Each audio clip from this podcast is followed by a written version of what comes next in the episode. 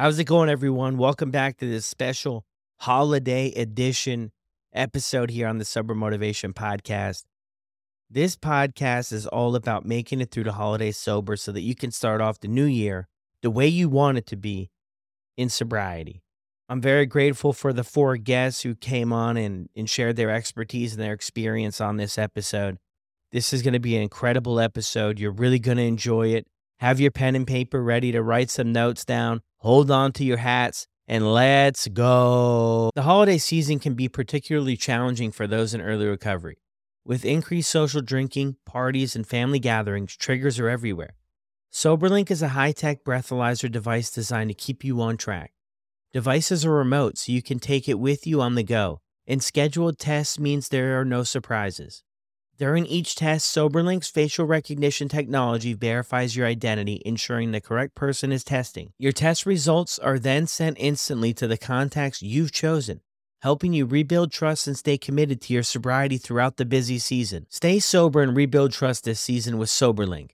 Visit soberlink.com slash recover to sign up and receive $50 off your device. And I got to give another huge shout out to our other new sponsor. Charmaine, cooking show host and author of Delicious and Doable Recipes for Real and Everyday Life. Charmaine prides herself on living a drug and alcohol free lifestyle, and she's also a huge fan of the show. So if you're hungry for fun, delicious, and doable dishes, Charmaine's collection of over 70 mouthwatering recipes will be sure to please your hungry gang. Pumpkin muffins with coconut crumble toppings, lemon walnut tuna melts, cranberry turkey burgers with sweet horseradish mayo, and grilled chocolate sandwiches are just a few of the fabulous and flavorful dishes you will enjoy preparing and devouring with ease. Check out Charmaine's cookbook today. I'll drop the link in the show notes below to the Amazon listing. Let's go. Maybe now more than ever, we need support on our sober journeys. With the holidays coming up, things are going to get busy. And to have other people by your side that understand the journey, the hurdles, the challenges that come with recovery and sobriety is so important. Come and check us out on Sober Buddy with over 40 support groups each month. You're for sure to get connected and find some other people that are on the same journey that can help support you. And I want to give a big shout out to everybody who listens to the show that's part of the Sober Buddy community. It's been incredible to get to know all of you, to see your growth. Some people have been with the app for 10 months, maybe even a year, and to see the progress that they've made in their lives and of the lives of the people around them is truly inspiring. So, if you could use a little support on your journey, check us out for a free seven or a free 30 day trial. Make sure it's a good fit for you. If you're a fan of the show, you love all the episodes, you love the stories, you love what we're doing around here, do me a huge favor this holiday season jump over to Apple or Spotify, leave a review. Now let's get right into this episode.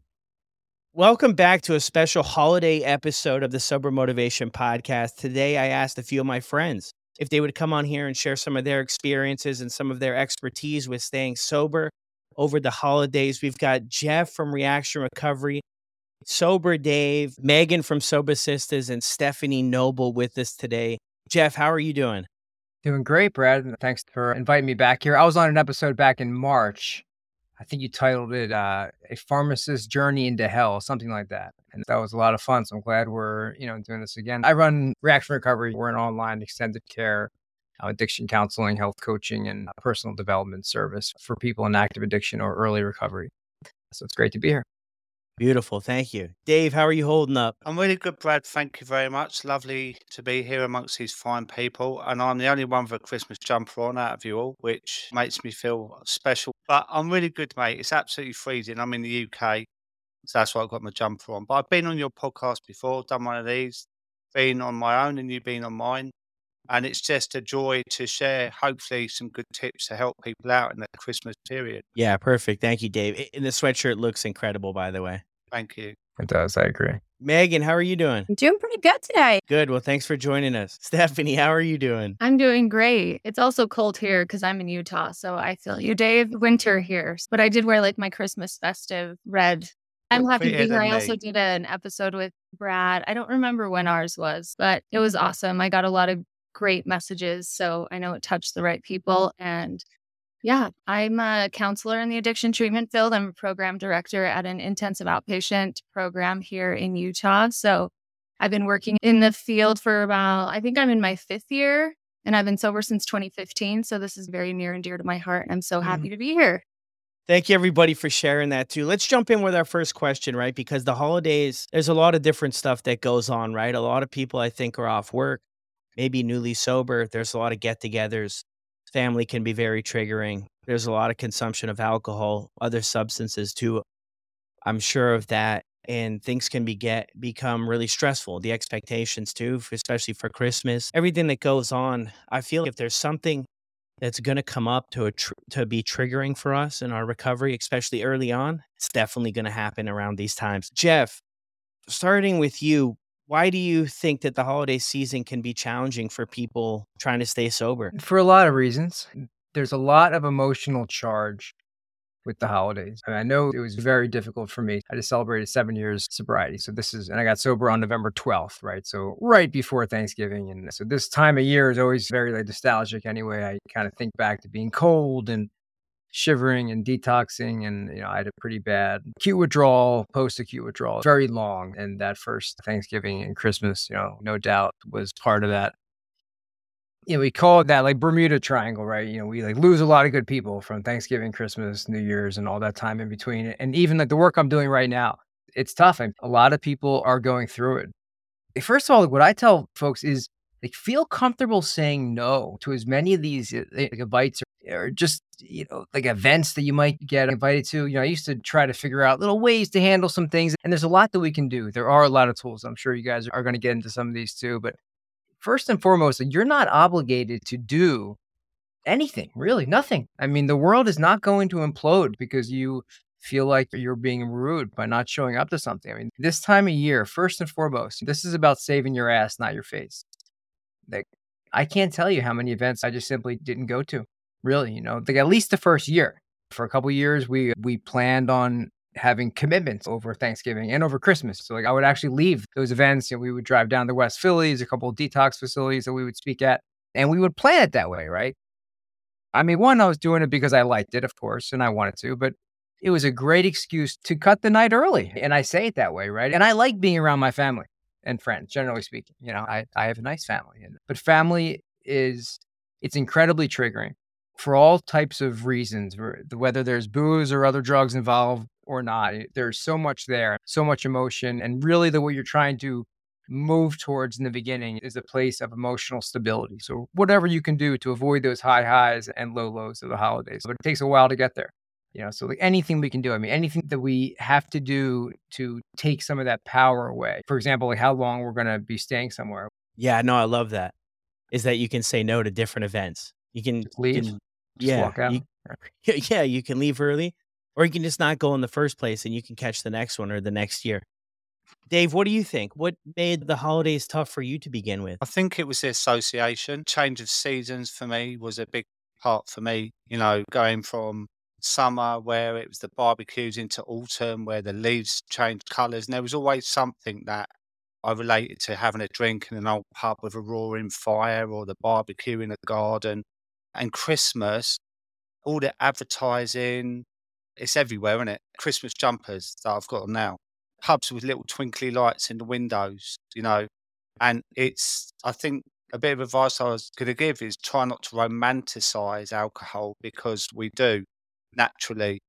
And, you know, I used to journal a lot and write down the truth behind my drinking. So it wasn't going into a pub and there's cheers as I walk in because I knew that I was the big drinker and it'd be a big Christmas bash. It was more like, how long did that last for me? It lasts at tops the hour before I start to feel a little bit tired or aggressive, sleepy, you know. And how would I feel at three o'clock in the morning if I woke up full of anxiety? And then what would be the domino effect the next morning around Christmas? you know, you wake up Christmas morning, if you've had a skinful the night before, and you get off a Bucks Fizz at 10 o'clock in the morning, and that starts it off again, the domino effect.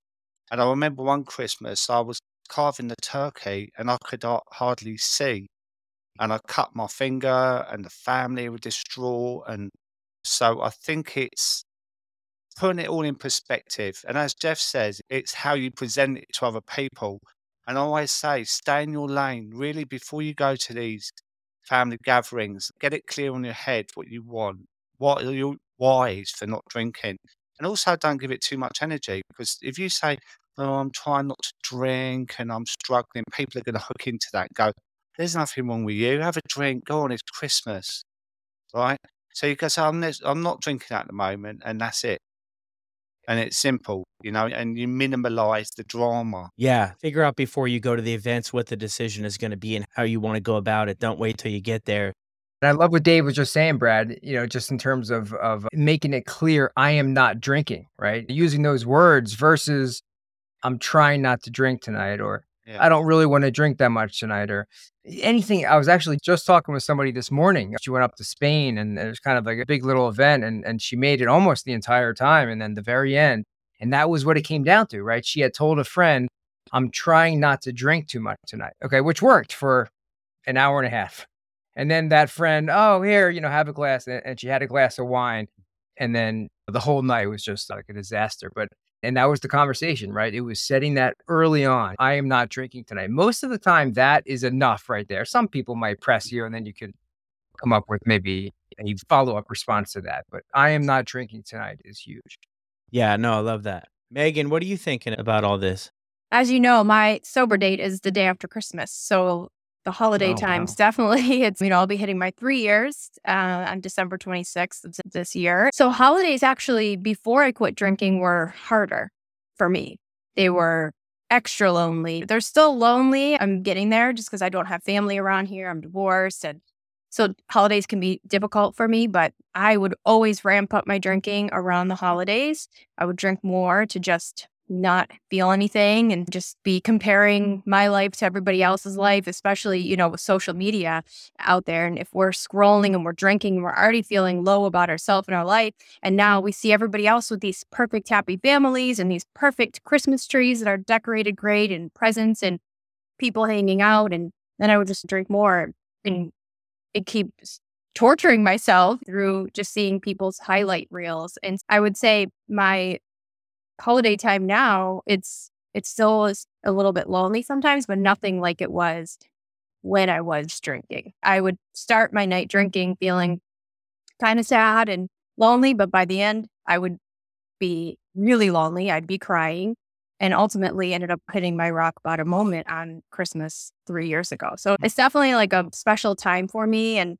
it's anyone out there who's thinking about quitting, maybe you haven't yet, is to don't wait till January. Do it now. Do it before the holidays so you can make all new memories that next Christmas you can look back and be like, that was my first sober Christmas. And now this is my second one, you know? And so I know so many people, we wait till the first of the year to make some big changes, but do it now. And then also, as far as sharing, I love that. I think it's so important is to be open and honest as possible. I know it can be hard and you don't have to dish out all your dirty laundry about, you know, why you're not drinking, but simply saying, I'm not drinking today and I feel great. Say it with confidence so that they don't say, so they don't feel bad for you. Or, you know, like Dave was saying, oh, you're not that bad.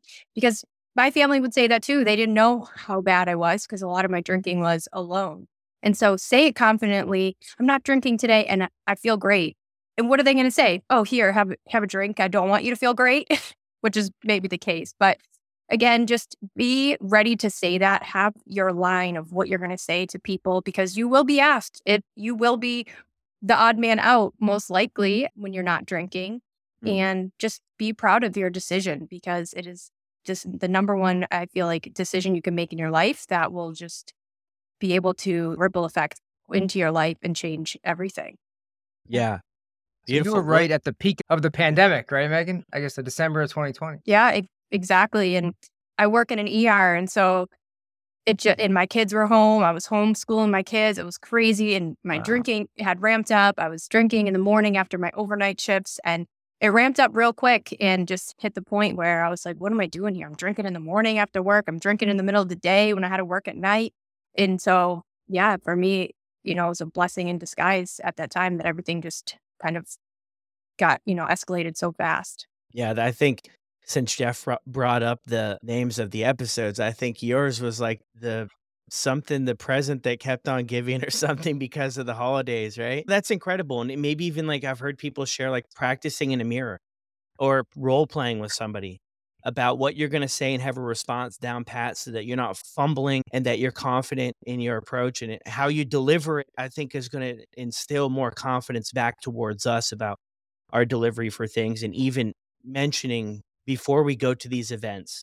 And i know a lot of times people don't want to because of uh, the stigma and everything attached with it but that's a really good tool to mention with somebody before you go is that this is what you're doing and like nine times out of 10 or nine and a half times out of 10, I think that's going to be well received and respected more in today's world than probably ever before.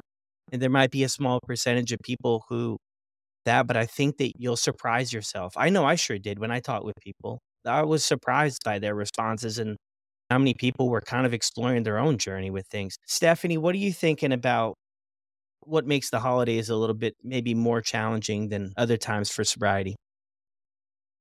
I mean, a lot of stuff that you guys already talked about. Being around family, I think, is like one of the biggest reasons. It's a stressful time.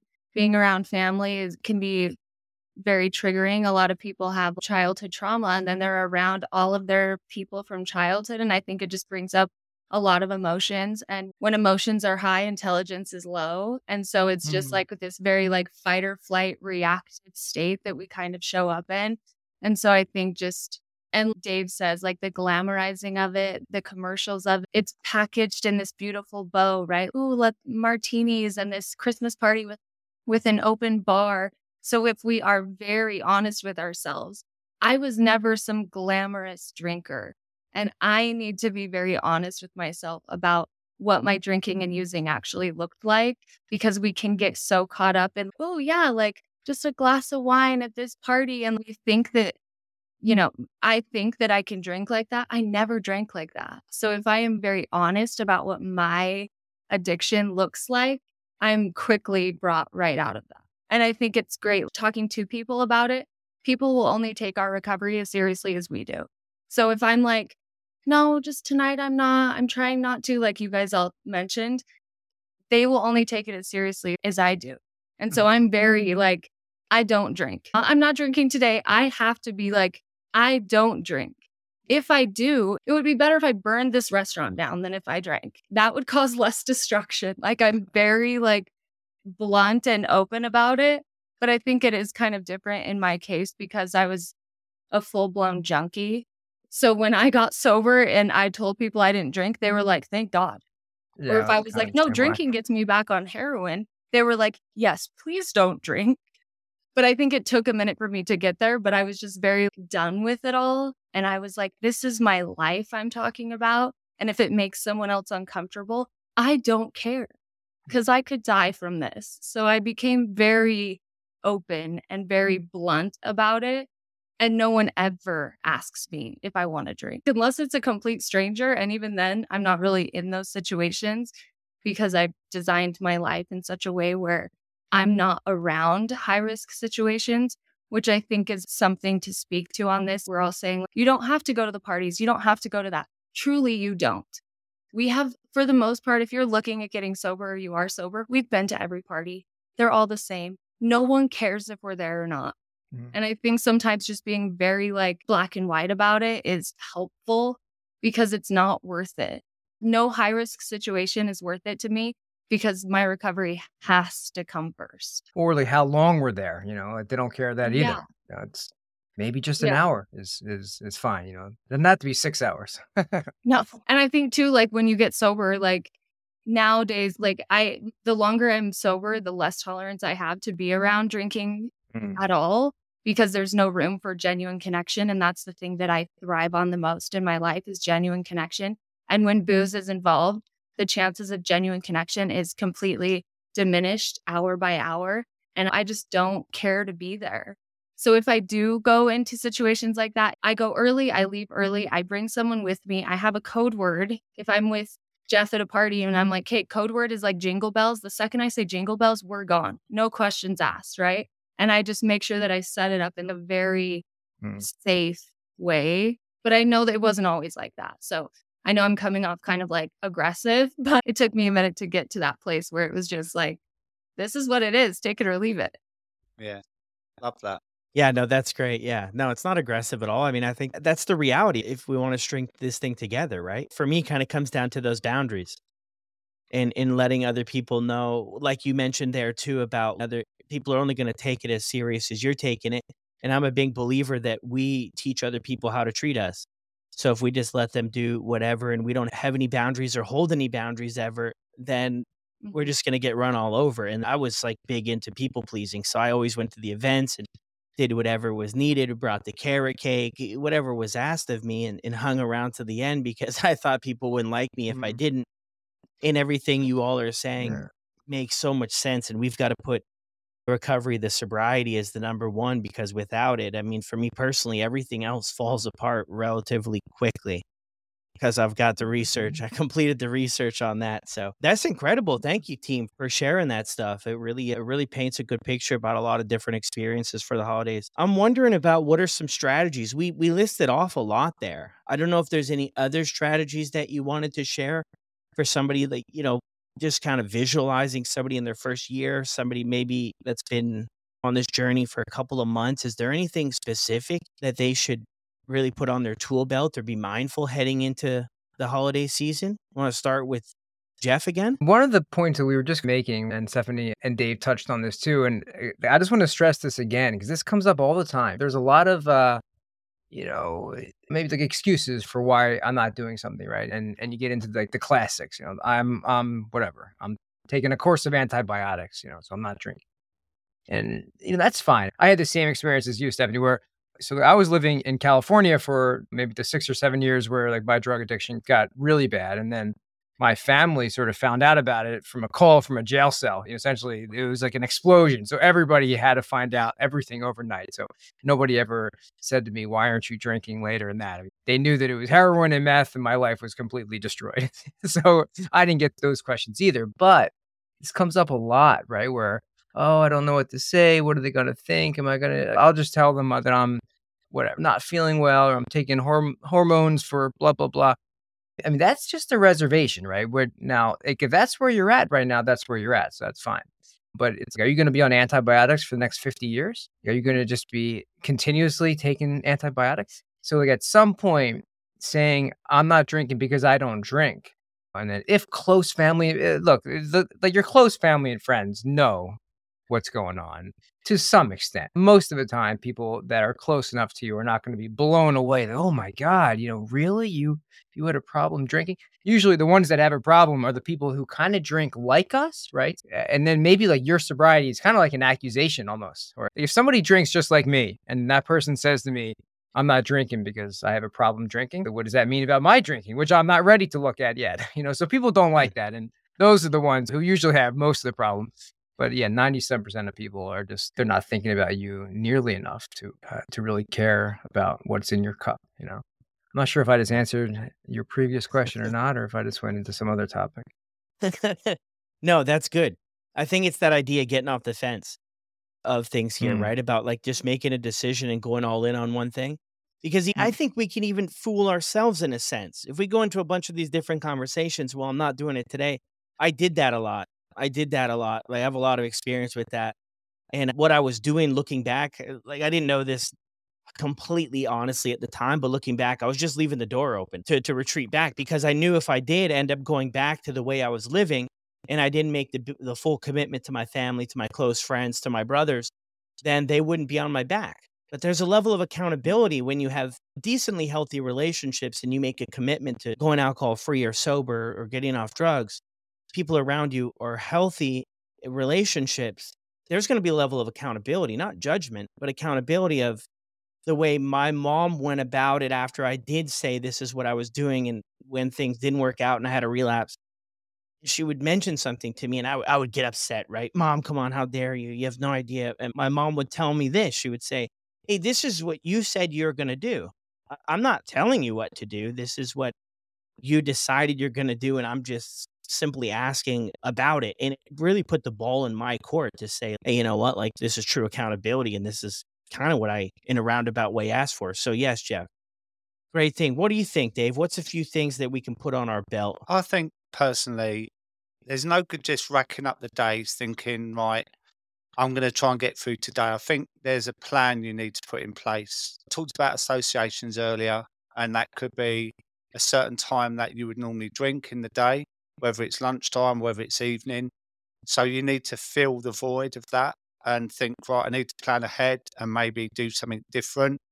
You know, the environment's important. Is where do you normally drink? You know, I used to have my position in my lounge with my table next to me and my vodka bottle next to that, and I didn't even mm. get up unless I needed the toilet. So it's no good me sitting there tapping the table with my fingers, thinking, well, my brain's going to go, there's something missing here, and the craving's going to get worse. I removed myself from that situation. And even if I went to bloody bed, you know, it, I would never drink in bed, but that felt a safe space. So it could be exercise, get out in nature, get stuck into a Netflix box set, do something different. It kind of mm. tricks the brain and remove the association. And I always think a plan is really important because otherwise you white knuckle it. And social media is fantastic these days. There's so many different options out there. Online AA meetings, there's a great app, Sober Buddy, I think it is, right? There's mm-hmm. a great community in there. And, you know, having conversations with people, like minded people, is what keeps you going because you feel lonely enough when you're drinking, don't you? You could be at a party and there's a room full of people and you're isolated in your own addiction. So, why feel like that if you're trying to stop drinking? Because those thoughts can eat away at you. And then before you know it, you're drinking again. So, I think a plan is absolutely essential. Plan ahead, tell people what your Christmas looks like to you. And I think Stephanie said earlier about confidence and knows that Megan, you know, be confident in it. If you go in weak, they're going to pick up on that and they go, you know, that thing, go on out, go on, it's Christmas and that. And if you're not confident in yourself, you're going to give in easily.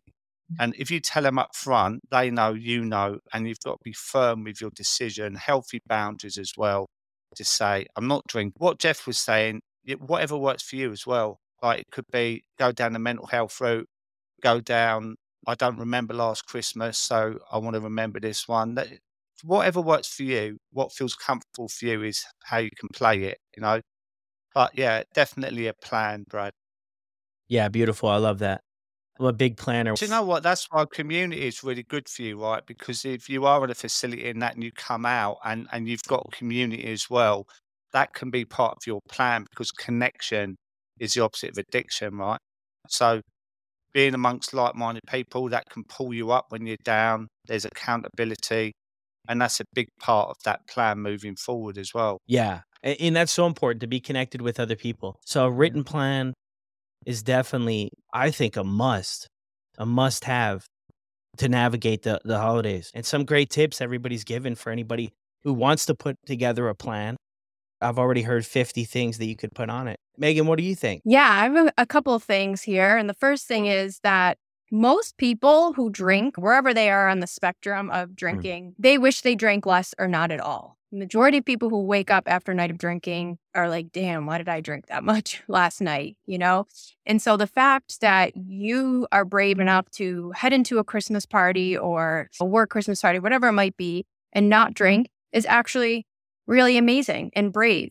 And so, uh, something that is going to be really helpful and key is your mindset. If you go into this party, it's going to suck. It's going to be so boring. I'm not drinking. Everybody else gets to, and I have a problem and I can't drink. So I shouldn't even go. It's going to be pointless. If you go into it like that, thinking it's going to suck, and it's going to suck, it will. But mm. if you go into it, this is just one Christmas. You don't have to think about every Christmas for the rest of your life or every holiday, whatever you celebrate. Mm-hmm. It's just this once, just this year, just one day at a time, one holiday at a time, one event at a time. And truly, this one decision could change the whole trajectory of your life. And so many people I know worry and get caught up on what other people are going to think. And then that's why they end up, you know, drinking that night or, okay, well, just today because people are asking me and I don't want to feel like the odd man out. But, you know, people are going to hate on us no matter what. They're going to hate on us when we're at our lowest. They're going to hate on us when, when we're at our top. So why not just do what makes you happy? And if that means not drinking and trying to remain sober for as long as possible, then why not just do that and try not to care what other people think? They're not the ones that are there with you at 3 a.m. when you wake up hating yourself, you know, just feeling like absolute crap. No one else is there except for you. And even if someone's laying next to you, they still don't know how you feel. Only you do. And so I just think mindset, you know, not going into it this as a punishment and that you're broken and something's wrong with you, but instead that you're so intuitive to have realized this was a problem and that you're doing something about it to change it. And for me, that's been really helpful as just thinking about it as a decision that I make every single day, but knowing that it's it's getting me to a better place than where I am even today. So that's I guess my my little tip. Tips. Yeah. Brought the fire right there, Megan. I love that. The way we think about it too. Is I did a meme. It always go. It always is really popular on Instagram about. We might think that giving up alcohol is about like giving stuff up, but it's really about so much more than that. It, we're really not giving anything up. We're really getting so much back. It sometimes takes a little bit of time for the clarity to click in to maybe realize that whole idea, but I think it's, it's incredible, right? And keeping that mindset and making that decision every day even after all these years, it's a decision I make every day when I wake up. Hey, this is just the way it's going to go today. And I'm not spending an hour, two hours on it, but it's just, hey, this is just the way that today's going to go. And I was talking with Dave too. I was talking, when was I talking with you, Dave? Yesterday? And you brought up the yeah. the other good point too about the one day at a time, right? Like one event, one event, you can worry about the next one. And I also love, I heard this somewhere along in the investing world that the eighth wonder of the world is compounding interest. But the eighth wonder of the world is also these events and every one that you are able to do successfully and come out the other side, you feel that much more confident and that much more proud of your abilities to be able to make it through these holidays and these tough times and the New Year's and everything like that. So it's another way to look at it, right? But Stephanie, what are you thinking? What are you seeing? Because you're working with people for, I think you said five years, right? What are you thinking? So many good things have already been said. I think something like if you're at a holiday party, just have a drink in your hand. Whatever mm. your non alcoholic beverage of choice is, just having a drink in your hand will eliminate so many of these conversations that we're all so nervous to have, right? Oh, they're going to ask why I'm not drinking. They're going to do this. If you just have a beverage in your hand, you're not going to have nearly as many of those conversations as you're thinking you're going to. And no one cares what's in your cup. No one cares if you're drinking. Like we, I think we build it up so much like they're going to ask why and they're going to do this. For the most part, actually, like for all the part, no one's thinking about us. And I say that in the very loving, empowering way so that we don't get stuck in. If I'm at a party I'm thinking of me. No one else in the room is thinking about me. Everyone is too busy thinking about themselves. So I think we build it up. Oh, crap. I have to tell everyone how I'm a former junkie and I went to jail and I did this and this is why I don't drink. If I just have a drink in my hand and I'm like saying hi to people and making the small talk like most people do at holiday parties, it's never going to come up. And I think people are really surprised when they do go out and, you know, socialize mm-hmm. in early sobriety or at these Christmas parties and stuff, how surprised they are when they come back and they're like, oh my gosh, I didn't have to talk about it once. Oh mm-hmm. Oh my gosh, no one even asked me about it. I just had a drink in my hand. And for the most part, there's not some detective going around the party like, what are you drinking? What are you drinking? What are you like? It's really like we build it up so much. And I think it's not even that big of an issue. Right. And we get to decide who we tell our story to and who we don't. And I believe people are owed privacy. I think it's different than secrecy, and people need to earn the right to hear our stories. And I believe that. But for the most part, especially in professional settings or settings where it's not like immediate family who already know, like Jeff said, you know, we don't have to like worry so much about that. And so I just want to tell people that because we do have these conversations a lot. And I think people do really get nervous about needing to tell people about how bad it got and where they're at in it, when for the most part, it really won't come up. If it does, you get to decide what to share. And again, we, you guys have all given so many great tips. Like, but for the most part, no one's thinking about us. So I think one, I guess one skill or tip is have a drink in your hand. It will eliminate so many of those mm-hmm. conversations. Mm-hmm. And then as far as like in between the holiday parties and stuff like that, like Dave mentioned, recovery lives in your feet you have to keep taking action. You have to. And whether that is going to the next room and putting on the Netflix show, or if it is going on a walk, if it's calling someone, if it's finding a meeting, if it's reading, keep moving, keep distracting. Because if we just sit around and spend too much time in our heads, that's where addiction lives. Addiction lives in my head, recovery lives in my feet. So anytime I feel squirrely, especially in the beginning, I just kept moving, even if it was room to room because it's freezing cold outside and I might be home alone. I just keep moving and distracting because if I spend too much time alone in my head, shit gets real weird. So keep moving your feet. And the written plan, like you guys mentioned, is so great. And it's great on mm-hmm. paper, it's better in action. So having accountability, sharing the plan with someone else, I think is where like the magic happens because we're much more likely to do things if we have people that we're accountable to or that we've told these plans to.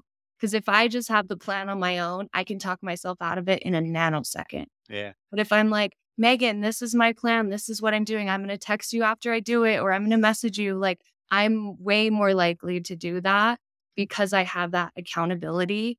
And I think in the beginning, accountability is gold. Mm. So if any of you guys need support in that, I'm sure every person on this call right now would be happy to help with that.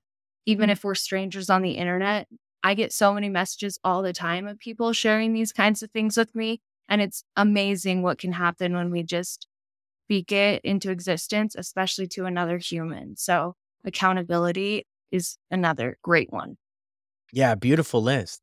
Even to come up with all of those, Stephanie, after everybody went through all the things, incredible job. I loved it. Yeah, the plan and sharing it with someone and the drink thing mm-hmm. too. Having a drink, right? Because sometimes we go to these events and I think sometimes people are just trying to be what's the word for it? Show good hospitality. Hey, do you want a drink? Can I help you get something?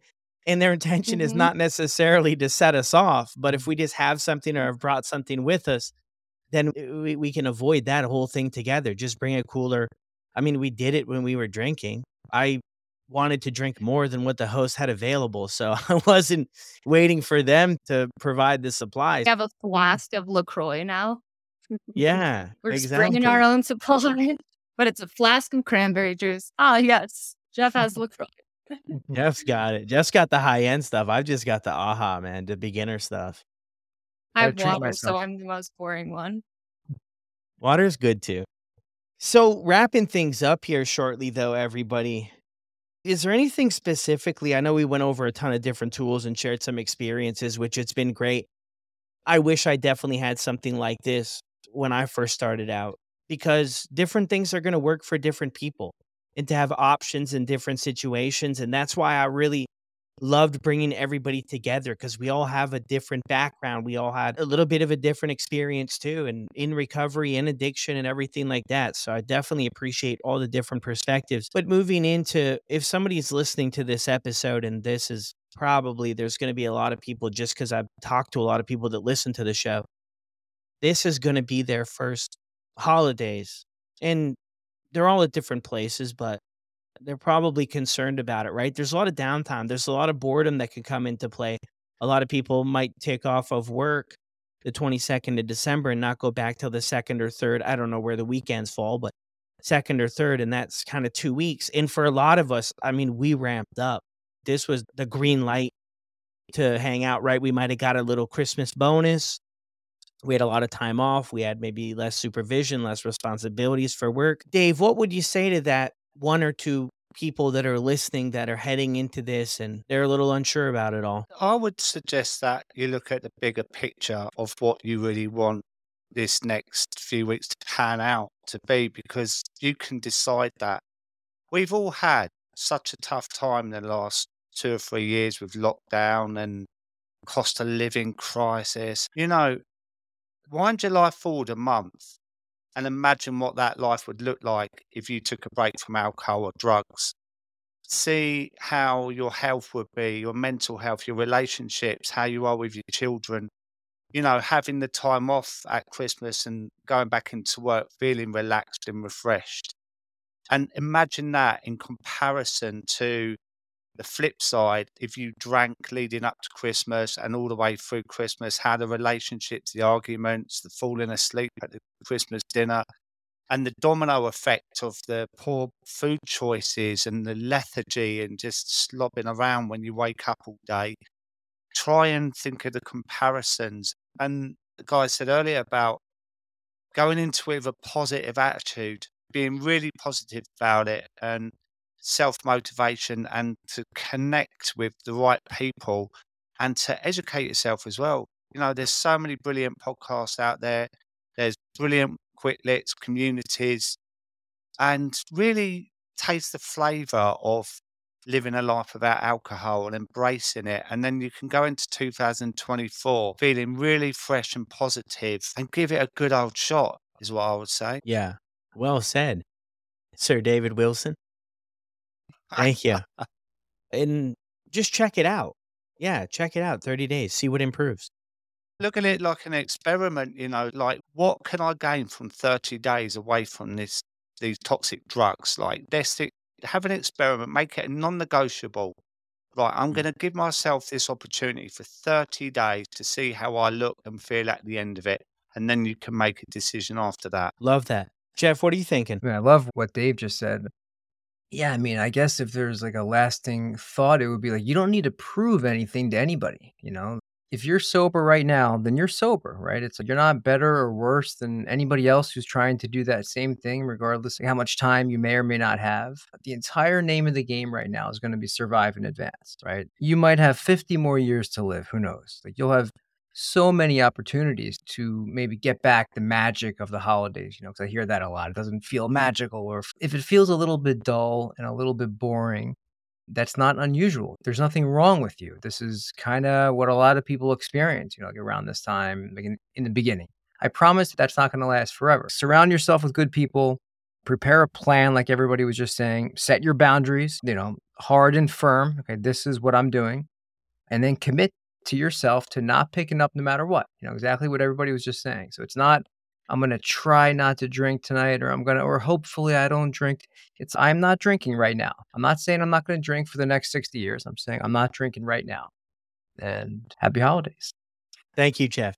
That's an incredible point too, because early on, yeah, it, it feels things can feel kind of blah, right? We're not getting that massive dopamine hit all the time that we have become accustomed to, the highs and lows and we're more of like a it's more of a regulated wave so we're not getting the the big highs and but the good news is too is we're not getting those big lows necessarily as big of a crash right? So i can relate to that 100% i didn't really feel joy doing anything but mm-hmm. i just stuck with it.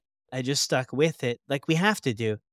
But i also looked at the flip side of the coin too is i might not have been feeling the extreme joy and everything else but i also wasn't waking up feeling depressed, suicidal, anxious, felt like my chest was caving in, sweating all night in the middle of the night, broke, so many other things I just had to get honest about that I might not have been in the clouds, but I sure as heck wasn't as low as I was before. And that kind of yeah. just kept it together. But I love how you just normalize that's real and that will pass. Thank you, Jeff.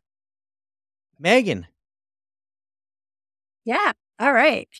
Ah, I love that talking about those like mid-range emotions because that's something that totally comes up for people is when we kind of feel we don't feel either. We're not like super high highs and we're not low lows. And that's what mo- when most people are in that like eh state that they go back because they're like, this is really weird and uncomfortable and I'm not used to this. So I'm going to go have a drink to get rid of this feeling. But isn't that what we want? Don't we want to feel just normal? Don't we want to feel not the highs and lows? So when you're feeling that way, think about that. Think about this conversation right now that you're listening to and that it's okay and give yourself permission to just sit there. It usually, or like Stephanie said, don't sit there and get out, go outside, go, move.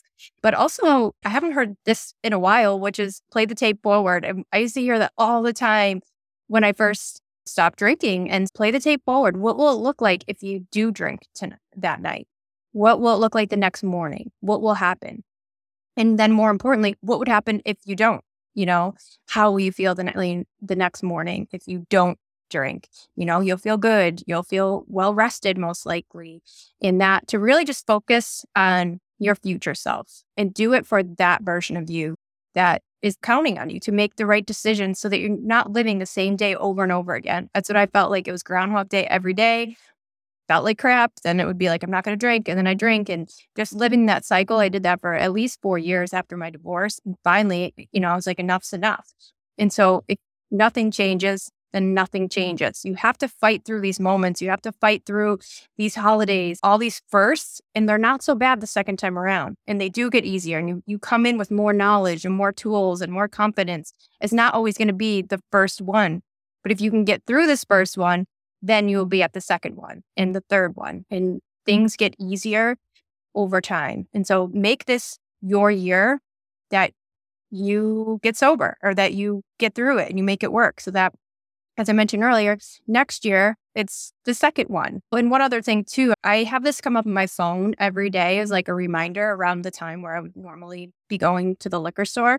And so you come up with your own like mantras or affirmations, whatever you want to call it. But I have never questioned the decision. It's been in my phone for three years. It still comes up every single day. You can come up you know, with any of them and make them positive, make them I am affirmations as if they're already true.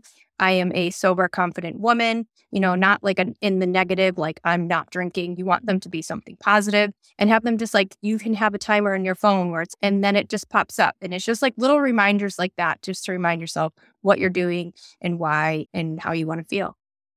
Yeah. That's Amen. incredible. yeah. That's incredible. Another mic drop from Megan, the sober sister. A little mini mic drop. Oh, there it is. oh, wow. Stephanie, what are you thinking? Well, again, so many great things have already been said. I think speaking to like when Megan brought up like the Groundhog's Day, like it being the same thing over and over again, I think it's really important to just be really real with yourself and ask yourself, like, does drinking or using have anything new to offer me? Like it's so predictable, it's so miserable. The mm-hmm. only thing new it has to offer you are deeper bottoms. And so I think just really mm-hmm. recognizing like drinking, it's done what it needed to do. It stopped being fun a long time ago. If you're listening to a podcast like this, like you're to that point where it's not the solution that it once was. And so I think just really mm-hmm. being honest with yourself and giving yourself the opportunity of recovery has all the new things to offer you. Being in sobriety is the greatest thing in the entire world. All of us can speak to that. I've never met a single person who's, oh, I wish I didn't get sober. But I've met a lot of people who like lost people because their loved ones didn't get sober. So really is it's life and death, especially like if you use like I did, if you drank like I did. I work in the field, so I see it all the time, but just really, you know, coming to this place where it's like, okay, enough is enough. It's not going to change. Drinking is not going to all of a sudden become the solution again. Like it, that we're past that. And so really mm-hmm. looking at, okay, how do I rediscover who I am? How do I redesign my life? And I think Dave said, picturing it like, okay, when I do go back to work in January, what version of myself do I want to be? Because what do we want in the moment? Probably a drink. What do we want more? A healthy lifestyle, healthy connections, like trust with family. So, really looking mm-hmm. at what do you want? What do you want for what do you want more? And really giving yourself that time to wait through the trigger and the craving and continue to focus on what you want more. I think it's also important to know triggers and cravings are normal triggers and cravings are normal. Triggers and cravings are normal. The brain is going to crave alcohol once it stops. Of course it is, because like you guys talked about, the, the surges of dopamine, it changes the wiring in the brain. So when we've been drinking for so long or using and we take it away, the brain is going to crave it. You are going to have triggers because the brain remembers everything about it. So, really having patience with yourself and talking to someone about those triggers and cravings because it doesn't mean you're doing anything wrong. It doesn't mean you suck at recovery or you suck at sobriety. It is a normal process that every single person goes through. So don't judge your triggers, don't judge your cravings and speak them into existence because it helps take so much of that power away.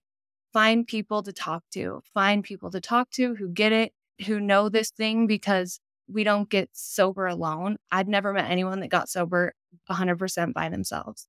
I get fucked up we get sober. So find your we, find your people, reach out, talk about the triggers and cravings, and look for the glimmers. And the glimmers are just like the opposite of a trigger, right? So even though it feels like Jeff and Brad, you were saying, like, oh, this feels boring, this feels shitty. Please look for the glimmers. Look for the the snow glistening and the mountains looking beautiful. You can tell I'm from Utah. Find your favorite song, eat your favorite food, you know, go on a walk, find little glimmers that we can hold on to that keep us going because there's so much magic that we can find in sobriety that's just not available to us when we're drinking and using. But if I can do it, and if all these people can on this call can get sober, anyone can. I truly believe that. We have a guarantee to get better if we just move our feet, don't use no matter what. If anyone needs support, reach out and happy holidays. Wow. Wow. Amazing. Yes. Thank you need you, to go for a second hour, Brad. A second hour. I'm wondering. I'm, I'm just thinking about those people too, right? That maybe are going to veer a little bit off their course, right? They're going to veer, and, and things are not maybe going to go according to plan. And I wanted to send a little message to them as well. To if that is the case for you and you do have a slip or a relapse or you go back to some old behaviors, have a little bit of grace for yourself and get back up and get back at it. You don't need to wait till the new year. You don't need to keep keep going. You, you got to get yourself back up. I had somebody actually reach out to me today. 5 years of sobriety, had a relapse and now is finding it very challenging to get back going. And that's a very real thing and it can be a tough spot.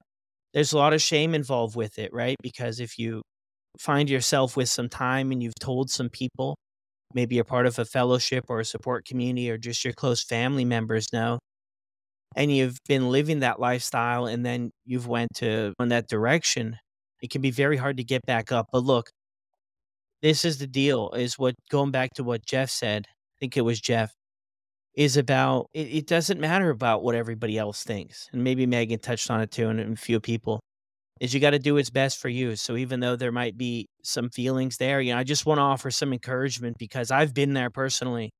You know, I had everything figured out and it was really tough to come back, but it's so important to to give yourself some grace, get back at it and really be honest with what you were doing. Maybe some aspects of it were working. Maybe there were some aspects you were avoiding that you could implement maybe differently this time. So if that does happen, get back up, get back at it as soon as possible because what you'll hear more times than not is when you jump into a relapse, things get worse.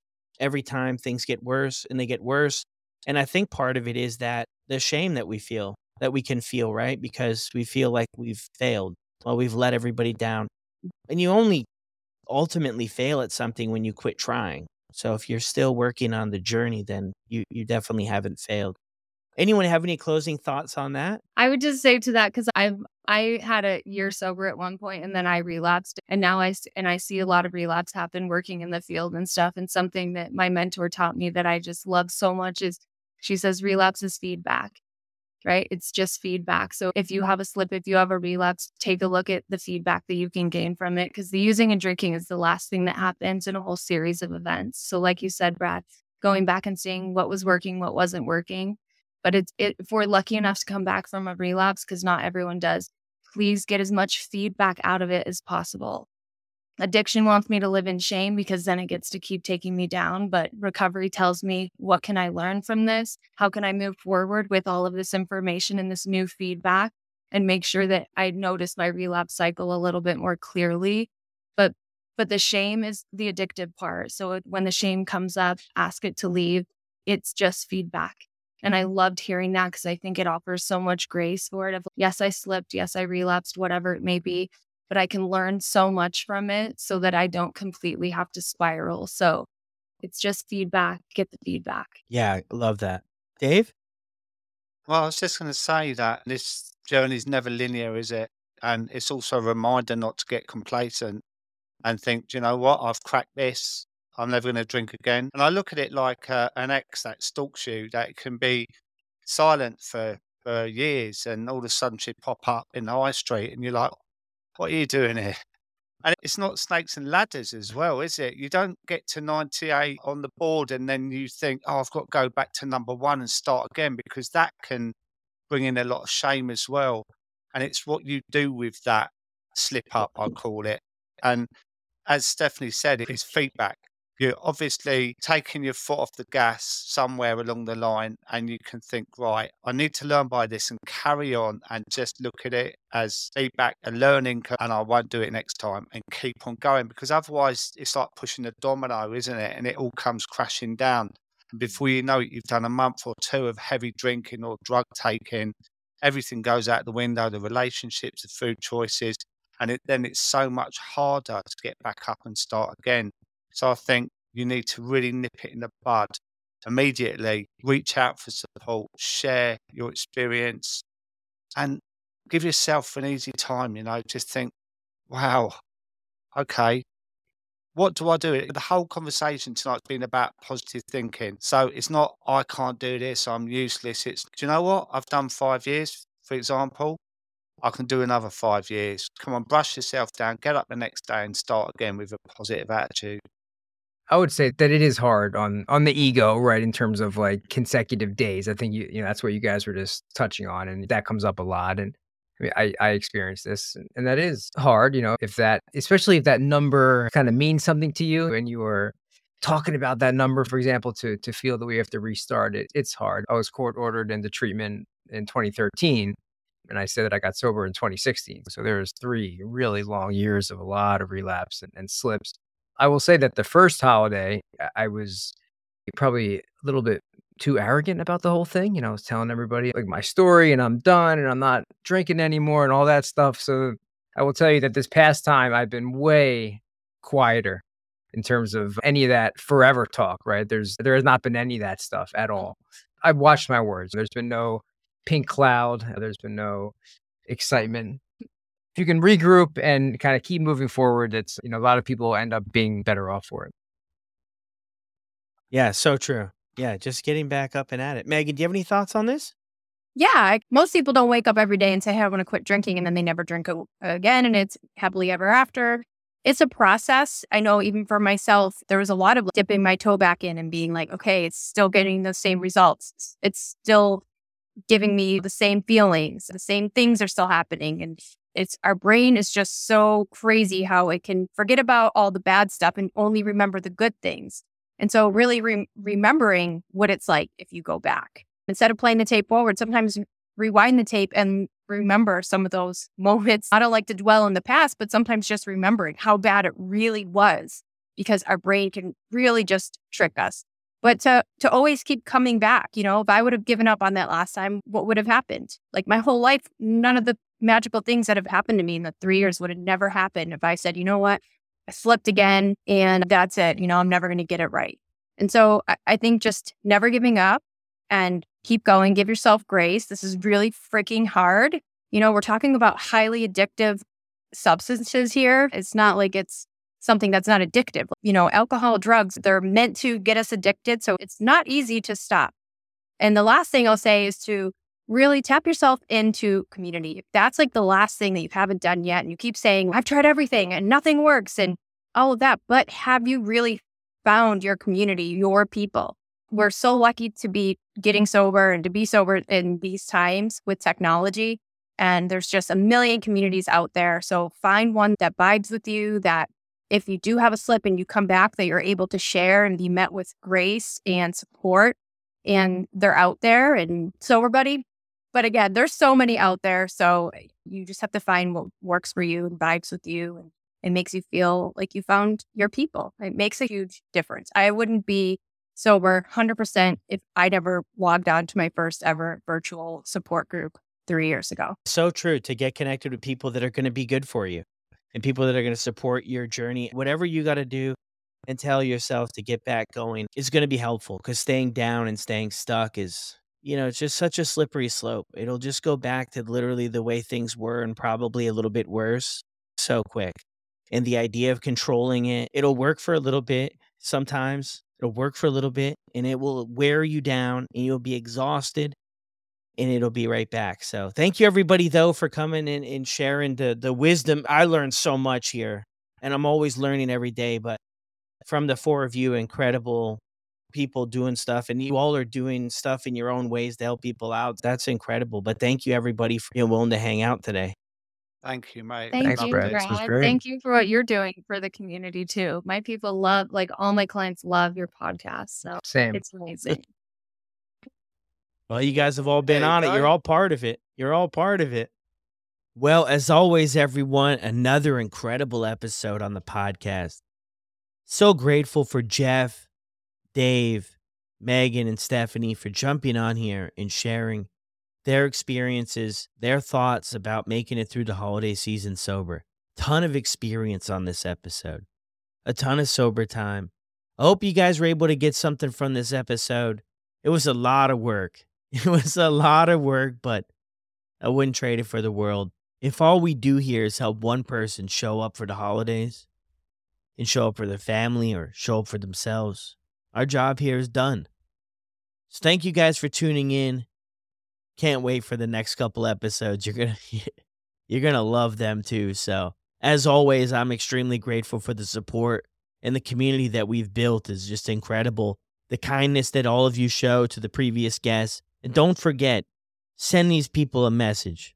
Send them a message. Jeff, Reaction Recovery, Megan from Soba Sisters, Sober Dave, and Stephanie Noble all drop their links to Instagram in the show notes below, mm. but be sure to send them a message and a big thank you. I'll see you guys on the next one.